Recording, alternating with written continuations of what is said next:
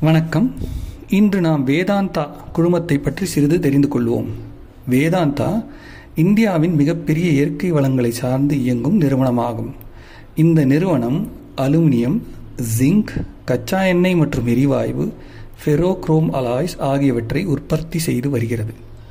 இந்த நிறுவனத்தின் மொத்த கடன் கையிலுள்ள ரொக்க பணத்தை கழித்த பிறகு சுமார் ஏழு புள்ளி நாலு பில்லியன் டாலர் அல்லது சுமார் அறுபத்தி ஓராயிரம் கோடி என்று மதிப்பீடு செய்யப்படுகிறது.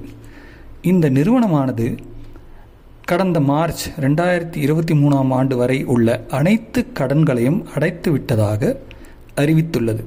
மேலும் வரும் ஜூன் இரண்டாயிரத்தி இருபத்தி மூணாம் ஆண்டுக்கு செலுத்த வேண்டிய கடனையும் அடைக்கக்கூடிய கையிருப்பு உள்ளதாக அறிவித்துள்ளது.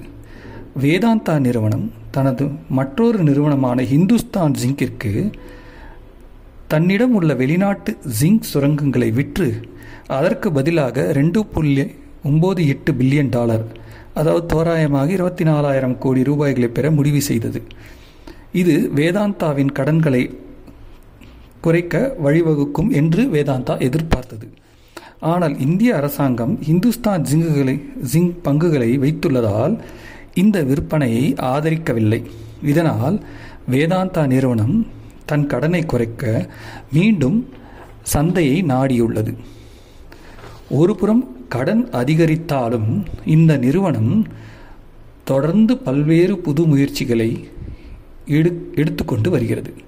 புது நிறுவனங்களை வாங்கவும் புது தொழில்களை தொடங்கவும் முடிவு செய்து உள்ளது இந்திய அரசின் இந்திய அரசாங்கத்திற்கு சொந்தமான பிபிசிஎலை வாங்க முய முற்படுவதும் செமிகண்டக்டர் தொழில் தொடங்க முற்படுவதும் சில உதாரணங்கள் ஆகும்.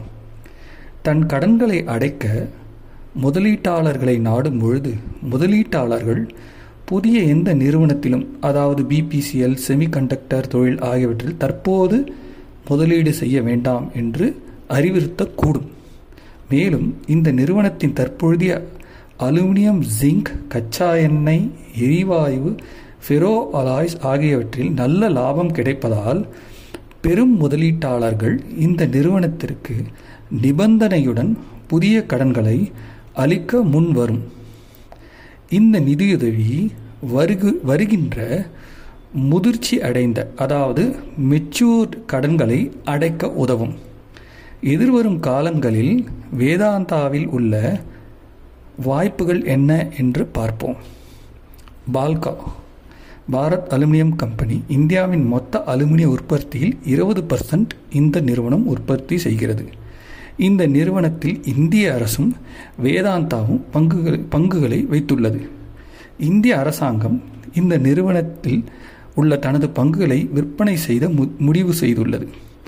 இதன் மூலம் வேதாந்தா அன்றாட செயல்பாடுகளில் மேலும் சிறப்பாக செய்யக்கூடும். வருமானமும் பெருகும். ஹிந்துஸ்தான் கம்பெனியில் இந்து இந்திய அரசு இந்திய அரசும் வேதாந்தாவும் பங்குகளை கொண்டுள்ளது. இந்திய அரசு தனது பங்குகளை விற்பனை செய்ய முடிவு செய்துள்ளது. இந்துஸ்தான் ஜிங்கும் பால்கோவும் இந்திய அரசின் கட்டுப்பாட்டிலிருந்து வெளிவரும்பொழுது அதன் வருமானமும் செயல்திறனும் மேலும் கூடும் என்று எதிர்பார்க்கப்படுகிறது. மேலும் ஸ்டெர்லைட் காப்பர் வேதாந்தா குழுமத்தின் மற்றொரு கம்பெனி. தூத்துக்குடியில் உள்ள ஸ்டெர்லைட் காப்பர் மீண்டும் திறக்க வாய்ப்புகள் உள்ளதாக பல்வேறு வல்லுநர்கள் தெரிவித்து வருகின்றனர். இதன் மூலம் எதிர்வரும் காலங்களில் வேதாந்தாவின் பங்குகள் நல்ல விலையில் விற்க வாய்ப்பு உள்ளது. சிறந்த அறி அறிவுரையாளர்களை நாடி ஃபினான்ஷியல் அனலிஸ்ட் அவர்களை நாடி அவர்களின் கருத்துக்களை கேட்டறிந்து முதலீடு செய்ய நாங்கள் அறிவுறுத்துகிறோம். நன்றி.